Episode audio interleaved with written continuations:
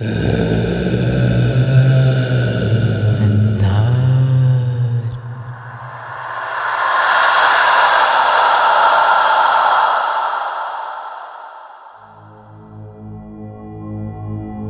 अचानक कानात नांदेचे स्वर घुमू लागले आणि पडदा उघडला गेला।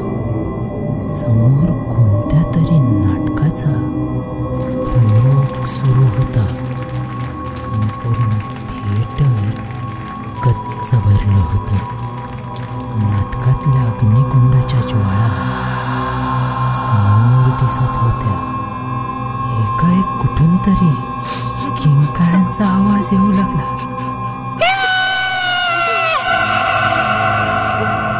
आधी वाटलं होतं नाटकाचाच काहीतरी भाग आहे, पण नंतर त्या किंकाळ्या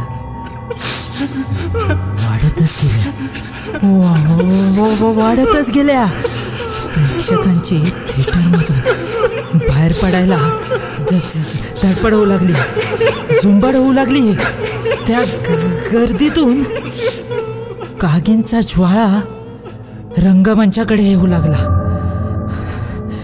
त्या एवढ्या गर्दीला कापत सुद्धा एक जण रंगमंचाकडे धावत येत होता। त्याची नजर आता माझ्यावर रोखली होती। तो धावत आला आणि आणि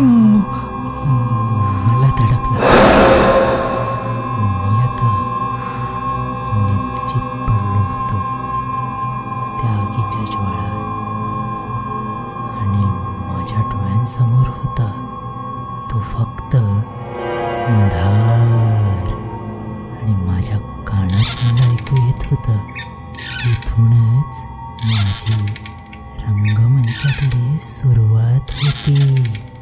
अंधार।